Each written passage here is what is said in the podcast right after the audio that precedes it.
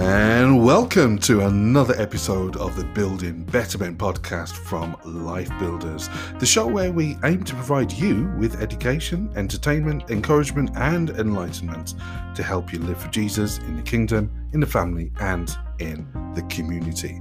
Now, in this episode, we have a dear friend of mine, a dear brother, and a former pastor of mine, Bishop Barrington Mullings. Barrington currently presides over a group of churches on the Manchester district in New Testament Church of God. And we recently caught up to have a chat about his recently published book, capacity expansion and development. Now, if you are serious about personal growth and development and you want to better serve those in your care, whether that is in the church, in business, in the family, or in the community, this is a conversation you do not want to miss. So, without any further ado, let's go. Okay, so welcome to everybody. We are uh, on our very first book review, and uh, it's with a, a dear friend of mine, my uh, former pastor, Reverend Barrington Mullings, and um, I'm yeah really pleased to be able to meet you again, uh, albeit virtually. Uh, after so long, but uh, Pastor, it's, it's good to see you, and um, it's a great privilege to be able to um, I guess, dip into this book and um, share with all the listeners what the book's all about. But um, before we kind of look at the book itself, some people may not know you or where you're from or anything about you. Can you tell our listeners a little bit about Barrington Mullings? Who who is Barrington Mullings? Thank you so very much, my dear brother Junior. It's a delight to be on this uh, platform with you. Um, I am quite pleased that God has blessed us and have taken our lives full circle, so to speak. Um, we're working together in Erdington for five years and then me traveling to Manchester. And now you are here interviewing me um, on the publication of my very first book. Really do appreciate. In response to the question about who who is Barrington Mullings, um, historically, um, I would say Barrington Mullings is the son of Joyce Louise Lecky Mullins and Alfonso Leaford Mullings. Um, I am one of 11 children that was born in Highgate, St. Mary, Jamaica. And uh, I was brought up in, in School Lane in, um, in Highgate for the very first seven years of my life, then lived in Fraserwood Drive, then to Hopewell, a place that they call Captureland, um, mm-hmm. which, according to many people, nothing good comes from that particular place. Um, quite often, I think about my history and I think about um, what was said um, by Philip concerning Jesus Christ when he was told that um, that they have found the Messiah and he's from Nazareth. And the question was mm-hmm. asked, Can any good thing come out of Nazareth? Yeah. Um, I suppose that was one of the slogans that came out of the experience of the community in which I was brought up um, in my latter life, um, teenage life, and got saved while I was living there. And, uh, you know, I've been a part of the Church of God since I was 18 years old. Um, spend the first four years of my life serving in the church back there in Highgate in St. Mary. Then, by the grace of God, I was admitted to Bethel Bible College where I did a diploma in theology for three years, served um, as pastor of the Marywood and the Mulgrave Church for three years. Um, that was between 1989 and 1992. And in 92, I migrated to the United Kingdom to come and marry my longtime pen friend, Maxine Brown from the Handsworth Church, who is now Maxine Mullings. Praise be to God. Um, but when I came, I got the conviction that I needed to be here. And uh, in the will of the Lord, I remain. And so that's my kind of a quick whistle tour through um, my birth and my teenage life and my early ministry back in Jamaica and currently here in um, the UK, um, serving as district overseer for the Manchester district of the New Testament Church of God. Excellent, excellent. Yeah, definitely a, a, a quick whistle stop, whistle stop tour. That's great.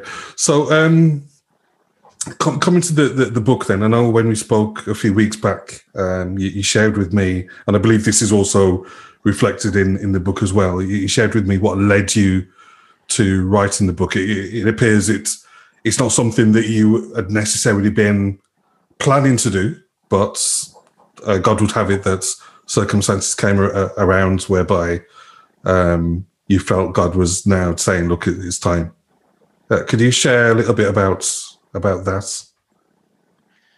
Yes. Um, interestingly, I've always been doing some writing.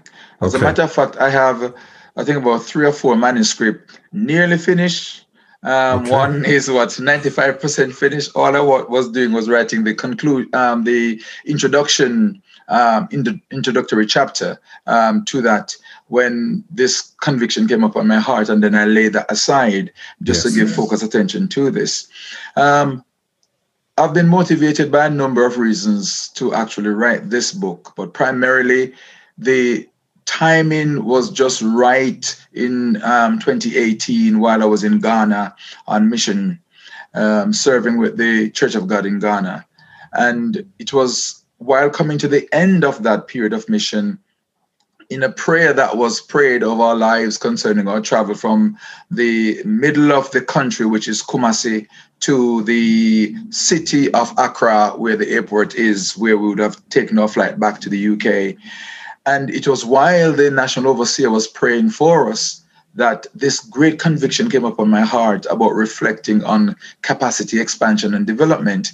It was kind of uh, premonition, in a sense, to say, or divine revelation, I would more say, because the actual theme itself was so pronounced in my mind. It wasn't something that I had to consider later on. Mm-hmm. It was so direct. And I, I, I made, made a note of it on my notepad that I had with me at the time. And before that day came to an end, I had confirmation um, through a book I purchased um, in Kumasi that very same afternoon um, from John Maxwell entitled Blow the Top of Your P- Potential. Okay. Uh, and that was a kind of a wake up call for me in a sense. And at the time, I was really, really phys- physically and mentally tired from the intense ministry that we were involved in for over two weeks.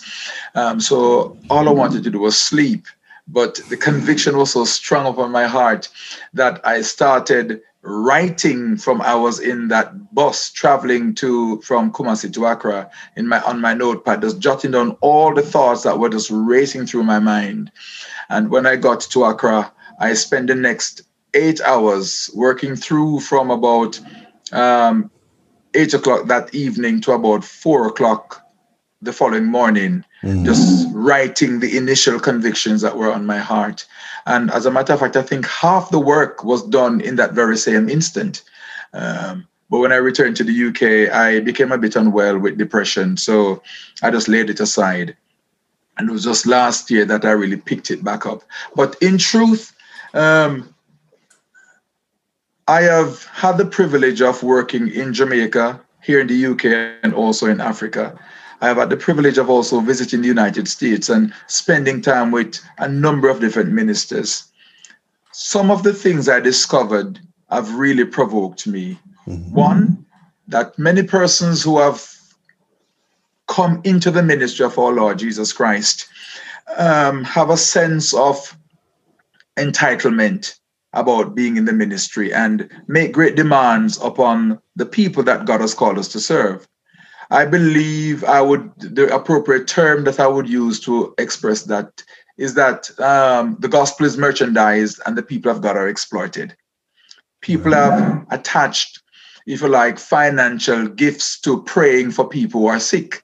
So therefore, many people who are sick do not come into prayer line because they do not have the money to exchange for the prayer that they hope would actually bring them to a place of healing. That has really distressed me. Um, sometimes I've seen attitude where individuals have been ordained to serve in a particular local church and they believe that their ordination means the end of their development and the end of their growth that they do not need to apply themselves through um, additional course of study so as to better able to deliver their ministry to the people of God. So they demonstrate a sense of what I call spiritual stagnation.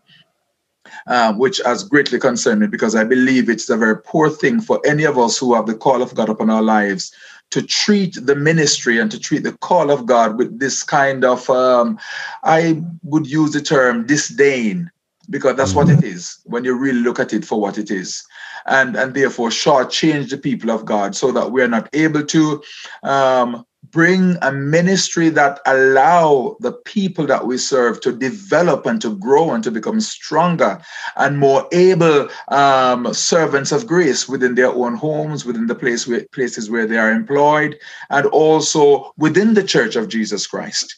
And i have also seen a third thing um, that have really distressed me, and that is with Church of God in particular, that many of our young, gifted brothers and sisters have gone to other church communities to mm-hmm. actually find their ministry and to be doing excellently. I praise God for that because yeah. um, they haven't gone back to the world, but they have gone somewhere else.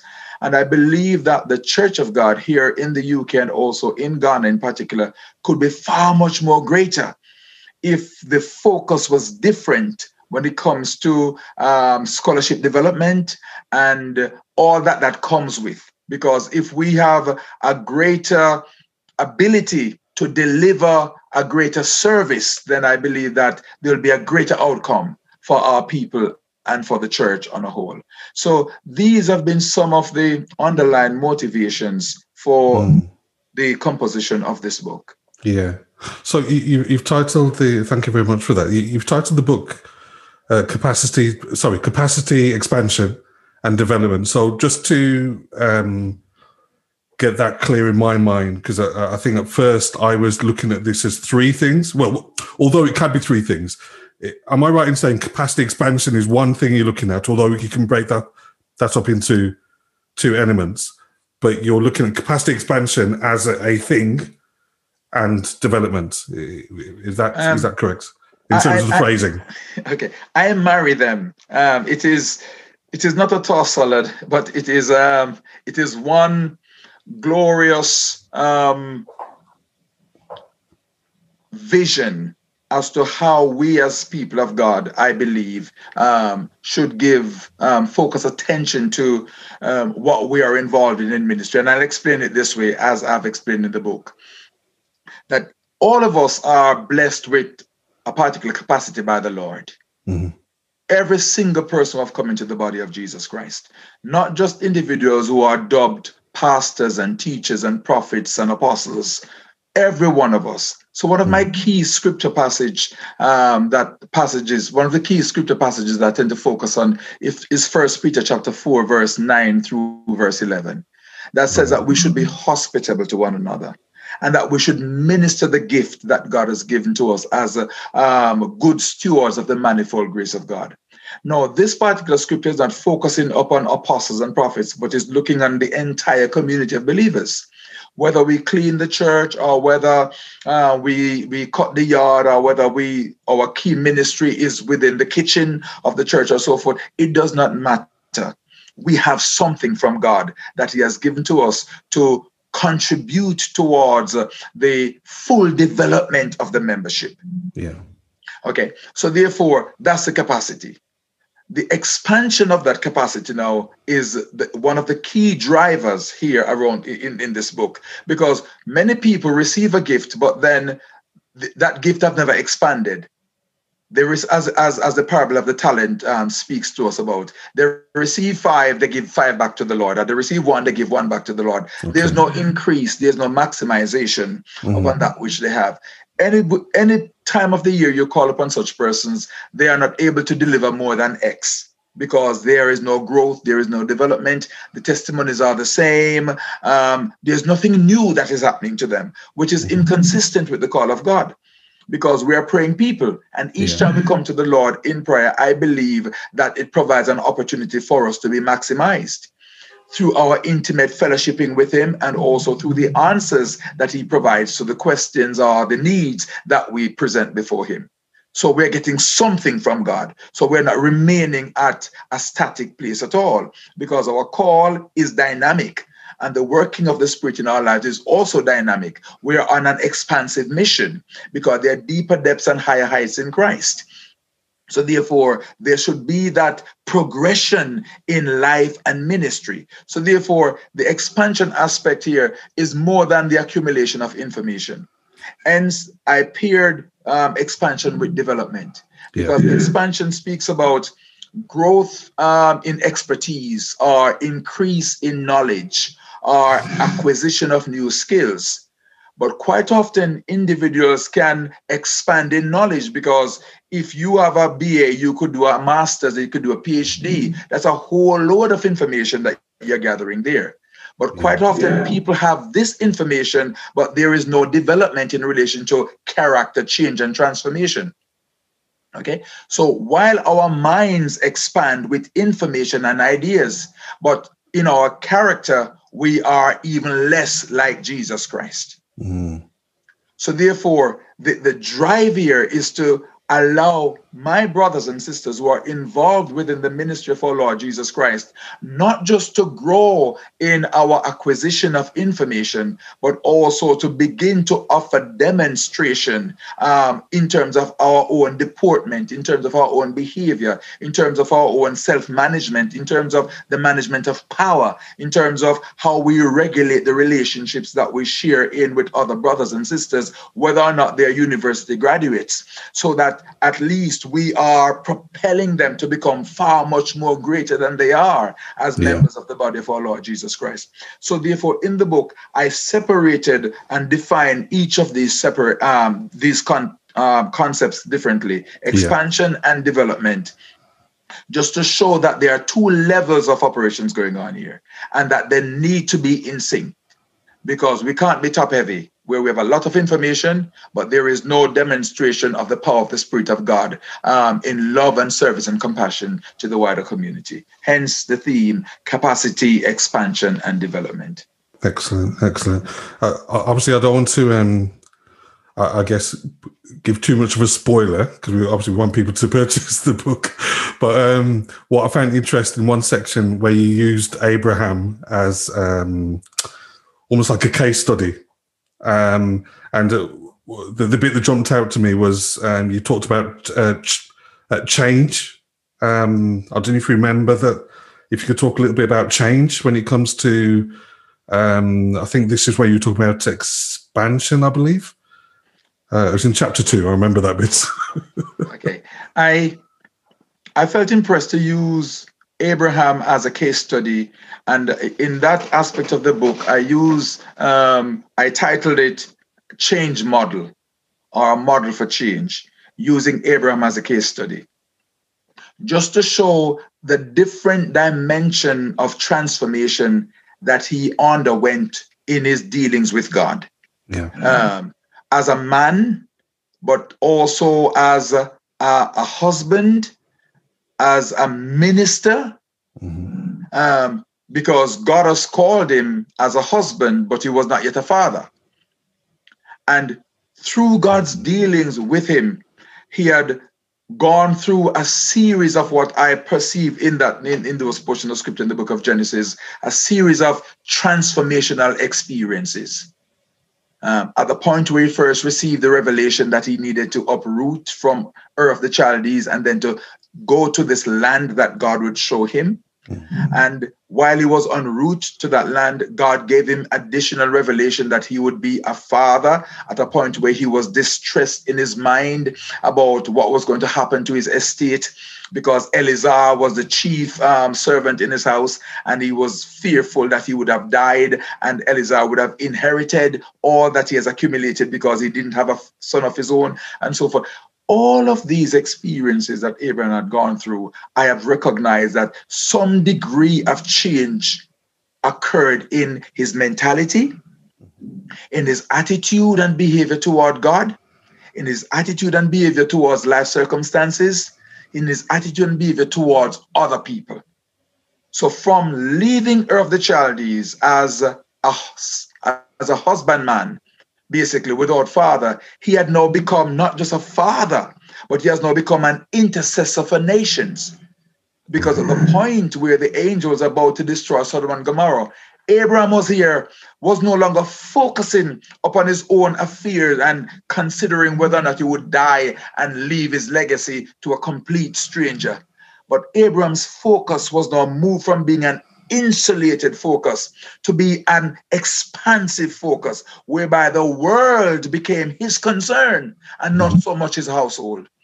That he was no longer crying before God about um, his legacy as a man, but he was now crying before God on the behalf of nations, asking God to show mercy and grace. So, in that when you move from Genesis chapter um, 12 through to Genesis chapter 18, where the experience of Abraham interceding on the, on the behalf of Sodom and Gomorrah um, before the presence of the Lord, we can see a man who has undergone a series of transformational experience. Hallelujah. I'm, I'm getting excited I'm talking, talking about this man. Glory be to God. And every single experience that he had, whether they might be perceived negative or positive, God has used those experiences to bring about changes at different aspects of the man's life, in his mentality, in his in his vision, in his behavior, in his treatment of things and people. Fascinating. Yeah, yeah, definitely. I, I, I love Abraham, and um, there's so much he brought out in in the book in regards to his character and and. Uh, but I guess that's the word of God. There's always deeper depths and always more you you find out. And um, I, I, found that aspect of the book really uh, exciting um, and informative. There's a there's a bit that jumped out to me later. I don't, I don't remember which chapter this is, but it was just a little bit that you, you spoke about, and I thought it was quite um, interesting, but also extremely important. And you, uh, you stated that self control and temperance are important because without these two things, um, it's inevitable or almost inevitable that abuse of power um, and gifts will, will will take place. And I thought that was really interesting, simply because um, I think oftentimes when we think about change and development, I've never really thought about this element of self control and temperance being actually important in that. But after sitting down and reading that bit, I thought, well, it's true because we, we can often have the giftings and the talents, uh, but not the experience or the knowledge to know how to use that. Can can you speak to that and explain a little bit more about um, okay what what that um, was about? Yes, that's that's in um, the, the, the the last chapter of the book that focused around um, looking at the seven stage model that Peter presents as yes, to how we yes. need to grow and develop um, as as children of God. Um, I have done uh, uh, uh, MA research looking at sexual abuse and um, within the context of the church. And that have brought me into a wide range of disturbing, distressing information. Um, because it majority of the research that I've that um, the papers that I've read came out of church communities such as the Church of England, um, the Roman Catholic Church, the Methodist Church, um, there was nothing there about um, from the Pentecostal arm of, of church operation, which quite often it is believed that Pentecostalism more um, resemble or accumulate African Caribbean people other than the high churches and mm-hmm. so forth. And because of the scandals that have um, marred these communities, um, they have undertaken a fair deal of research looking at the whole issue of ministers um, misbehaving themselves, misappropriating their gifts because they lack um, a great deal, basically, of spiritual um, grace despite the fact that they are called and they have spiritual gifts to prophesy to fulfill pastoral ministry, to sing, to play music, and so forth. But many children have suffered at their hands mm-hmm. because they have abused them quite severely. And um, so when I did that piece of research, I was very, very uh, much aware of the fact that um, there is some degree of parallelism here with our own church operation because within our within our church context, because supervision is so loose, basically, um, ministers quite often um, are at liberty in terms of their function and their operations. And quite often you hear many boastful statements are being made by many of our certified ministers about how they operate and manage their ministry mm-hmm. because they are their own bosses and they are answerable to nobody, so to speak, because God is the one who has called them. I learned that when I carried this piece, this piece of, uh, of research and the interviews that I've done with some of our ministers, is that they are a danger to themselves and a danger to the church because they would oppose um, the experience of accountability. And if you are in opposition to accountable relationship, it means therefore then that there's no check and balance to find out whether or not I am managing my my power and my responsibility in an appropriate way. So if if there's nobody that can call me and said, Barrington, we need to have a meeting and we need to just talk about how you have been. How have you been? How have you been with the church that you have been pastoring? How are you with the members? How are you in your relationship with the opposite sex? I know you're a married man and so forth, but how are you with the relation with, in your relationship with the opposite sex? Um, how do you ensure that you safeguard yourself, you safeguard guard the gospel, and you safeguard the people that you work with? Because all of us are prone to make mistakes one time or another. Okay. We cannot say that we would never do X, Y, Z. Mm-hmm.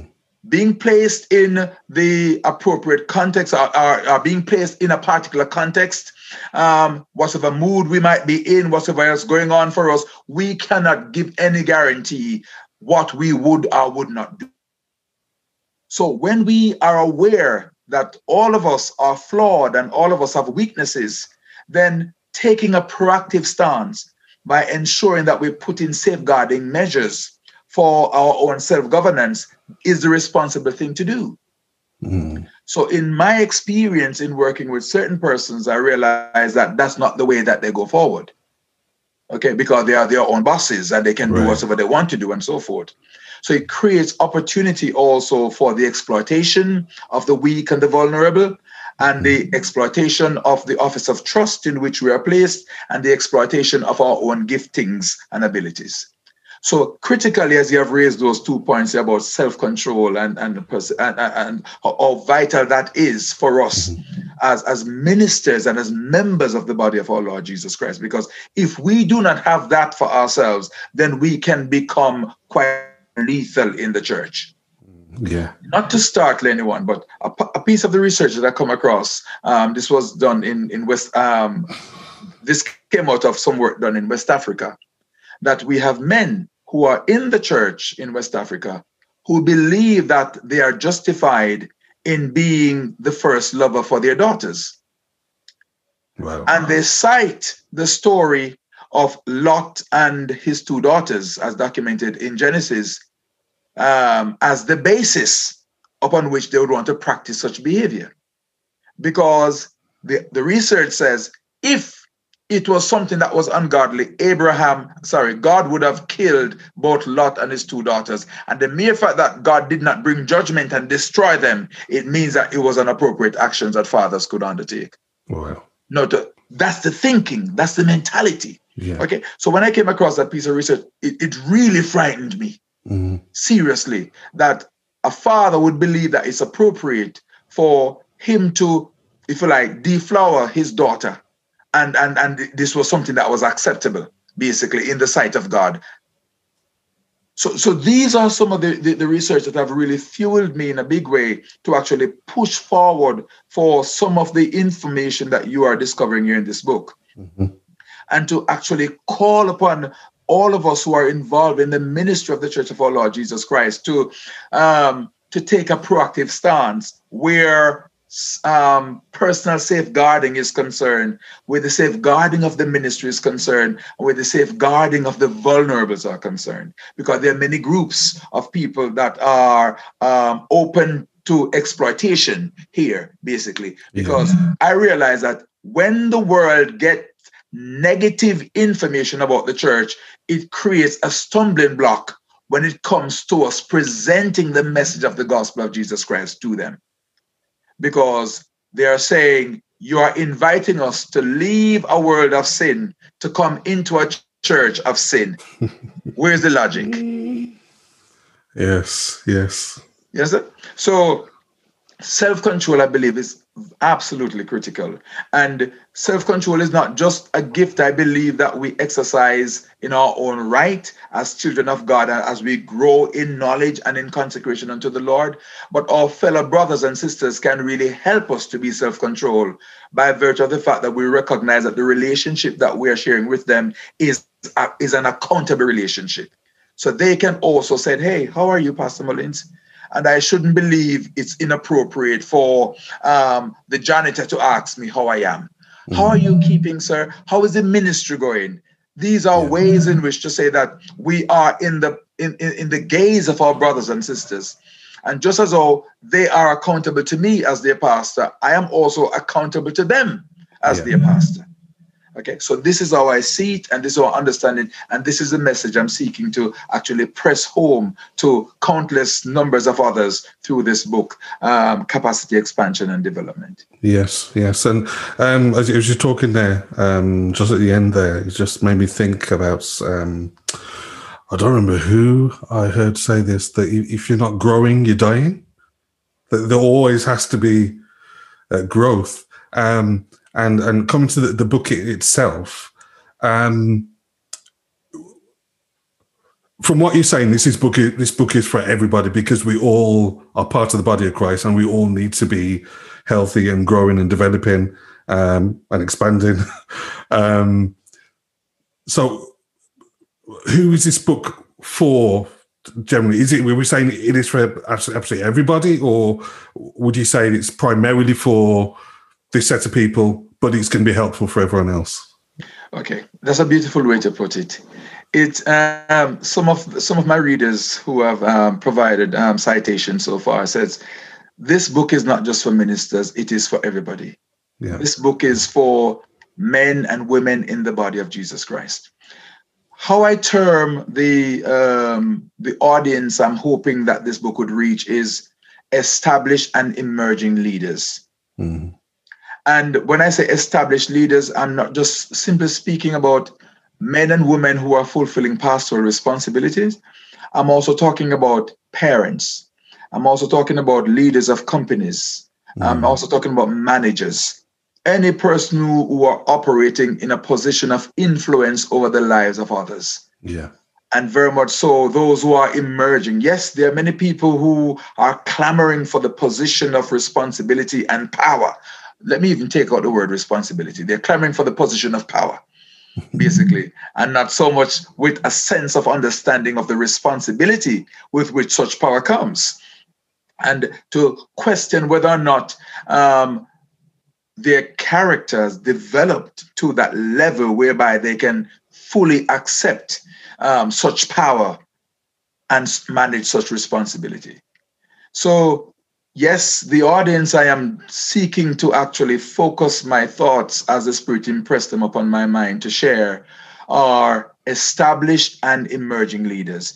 If every single pastor in Church of God and outside of the realm of Church of God could um, get this book in their hand, I honestly believe that they would find something in there that would benefit them. It might be a note of reminder concerning certain important um, things that God has already laid out for them in their in, in, in their life at, at the point where He called them from the world of sin and into His ministry. It could be that it might be something completely new that they are being introduced to because um, a couple of people had said to me that the subchapter that I focus attention on about ministerial supervision, that this is completely new to them because in their line of work as pastors, nothing like this happens. And sometimes, um, if a senior leader is addressing them, you know clearly well that you are um, a subordinate being addressed by your superior, so to speak. There's not that sense of humility um, to, to say basically, um, although I am a bishop and you're not, I do not have a sense of entitlement um, over you, so to speak, to make demands upon you. But when we come together to share in conversation, whether it's a supervision or it's just even as we are here talking, basically, because I'm seeing this as a de- developmental opportunity for both of us. Yes.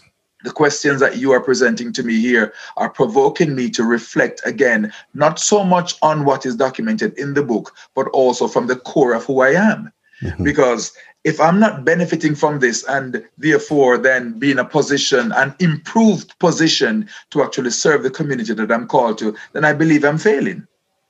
And I'm failing quite yeah. miserably. And it means, therefore, then that I'm also underestimating you as a brother and the, the, the, inquiries and the questions that you're actually raise, raising here for me. And it's not for me to take any of that for granted, but it's mm-hmm. for me to really listen carefully and to give appropriate responses to the questions that you raise in hope that you are benefiting from that which is coming from me as much as I'm being benefited from the provocation that you're causing me to rethink um, not just what I've written, but rethink what's going on for me right now as as a minister of the gospel of jesus christ as a husband to my wife and as a father to my children basically. Yeah. That's the level of provocation that i find myself into right at this time as i'm sitting here speaking with you. So i am hoping that by the grace of god that all who come to this book would be able to find something that would benefit them. Um, in particular that the book um, provide some what people would call theory, some kind of uh, arguments being presented and so forth. But it comes with um, a series of questions at the end of each chapter that um, kind of give the reader um, the opportunity to reflect on themselves in light of that which is documented. So in this regard, it's a it's a workbook. Yeah, you, you jumped into my next question actually, because I was going to, I was just about to say that um, that's one of the first things that um, jumped out to me when I, I was looking through the first chapter and got to the end, and I thought, hmm, okay, because I, I remember I think there's probably only.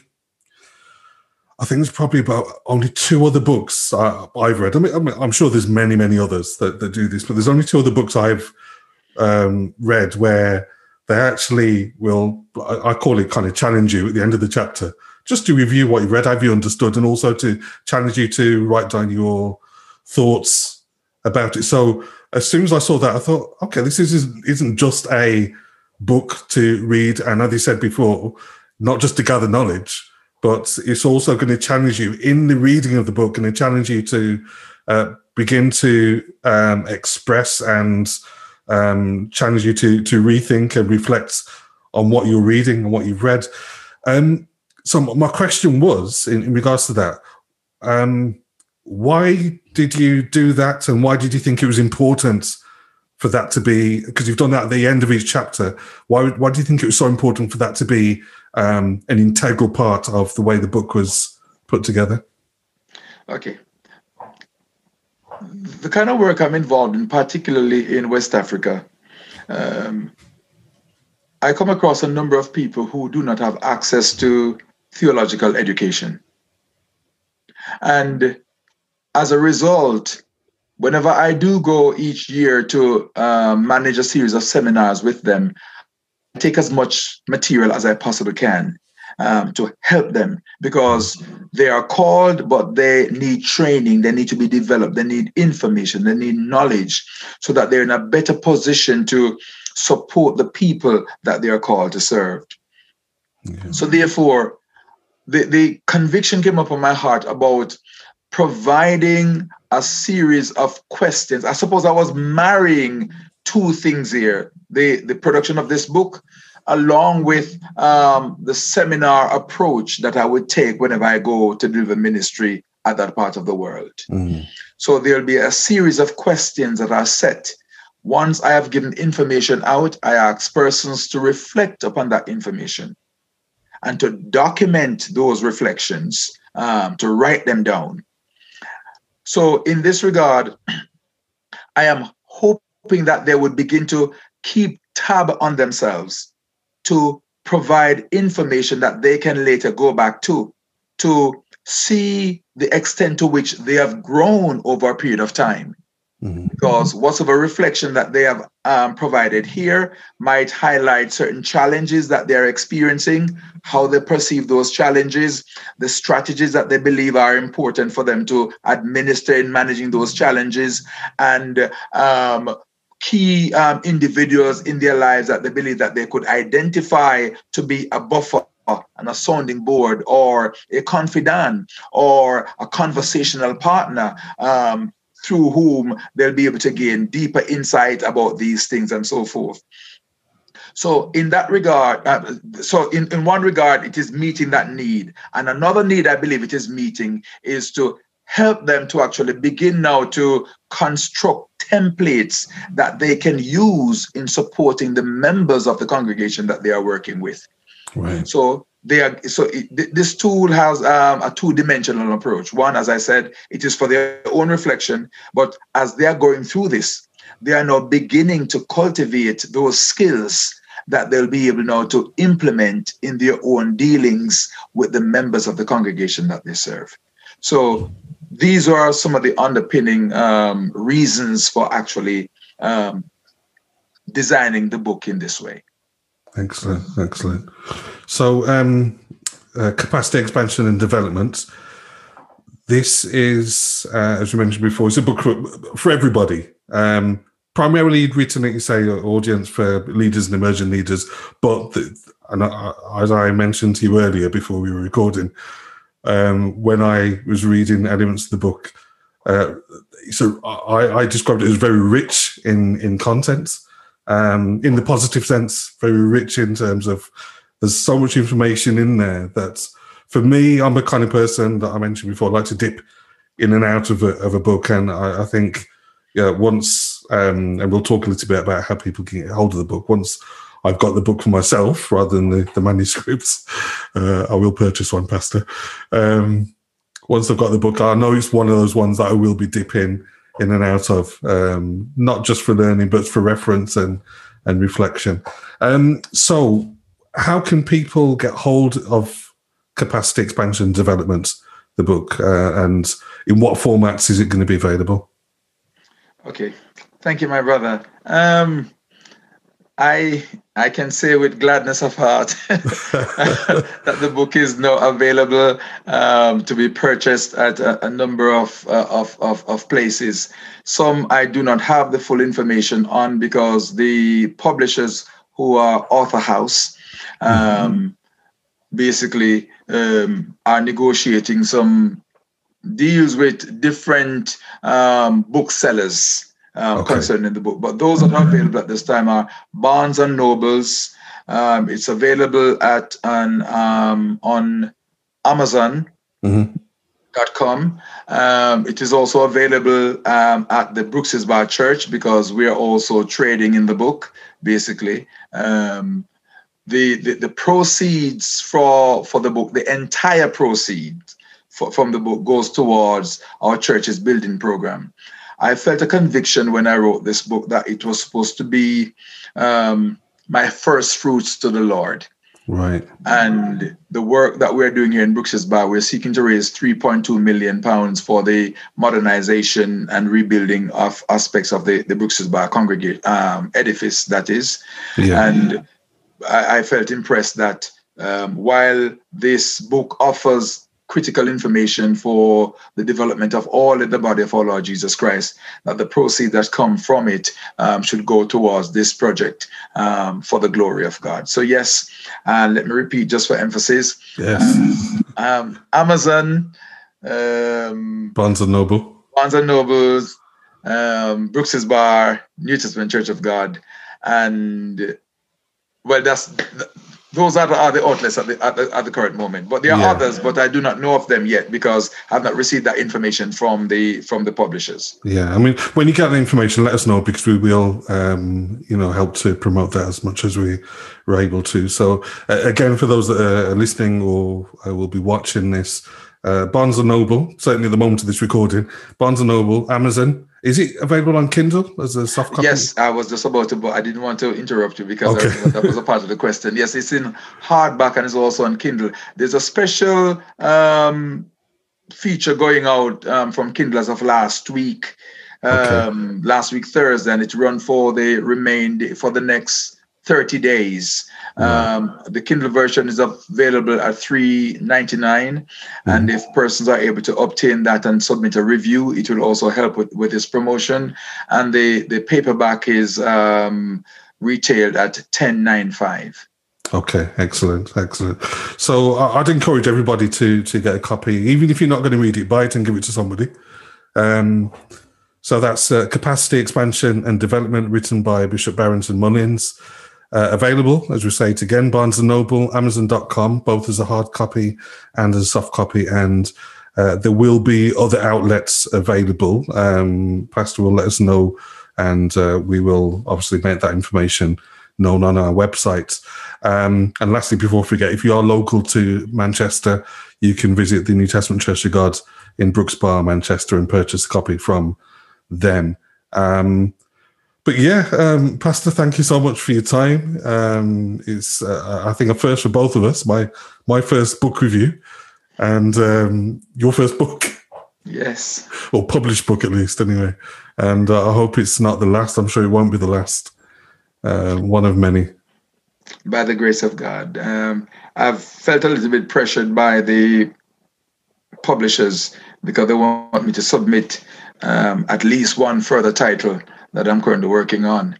Uh, okay. Uh, but I, am I'm not going to do it at the moment. I'll just I'll just hang fire a little and just try and reflect upon this process and just recall all the different lessons that um, are important for me to learn because there's been a real um, challenging time definitely with the different reviews. I have to write different stuff and uh, reflect on different stuff and edit different stuff and so forth. Mm. it has been and then financially um, but but praise be to god it's a sacrifice that i i, I would make again if yeah. i had known before the start of the process that it would have taken so much.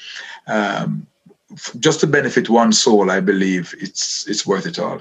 So i am truly, truly thankful for the opportunity that you have offered to me to be with you on this um, program, just to speak about God's love, mercy, and the privilege that He has granted to me to, to, to write this book, Capacity Expansion and Development. Excellent. Thank you so much, Pastor. Thank you. Excellent. I thoroughly enjoyed catching up with Bishop Mullings. I've got to say, after ministering with him in my local church for around five years, I believe it was probably between 2003 and 2008, his family and himself, they've all got a special place in my heart. That being said, after the recording, we had a short conversation, and it transpires that while you can currently purchase the book on Amazon and through Barnes and Noble, if you purchase directly through the church, a significantly greater amount of the profit goes to the fundraising drive. So I would say if you are not in a desperate rush to get the book, although I am, I'm assuming many of you are, what I mean by that is Amazon obviously will sometimes deliver same day or next day. But if you can wait maybe two days minimum, then why not contact the church directly more of the money you pay will go to the fundraising drive. You can contact the church on 0161 22 66 999. That's 0161 22 66 999. Or you can drop them an email ntcgbrooksbar at btconnect.com. That's ntcg, November Tango Charlie Golf, Brooks Bar at btconnect.com. I will put all this information in the show notes. So, those of you that are listening to the podcast, you can go to the show notes and find this information. So, capacity expansion and development. Please do support our dear brother, Bishop Barrington Mullings, in this, his uh, first published book, one of many more to come, I hope. And uh, as I say, you can purchase through Amazon or through Barnes & Noble, and you can purchase directly from the church. If you do it directly from the church, then more of the profits will actually go to their fundraising drive. So do bear that in mind. Thank you so much for your time. I hope you have enjoyed this particular episode and look forward to speaking to you again soon.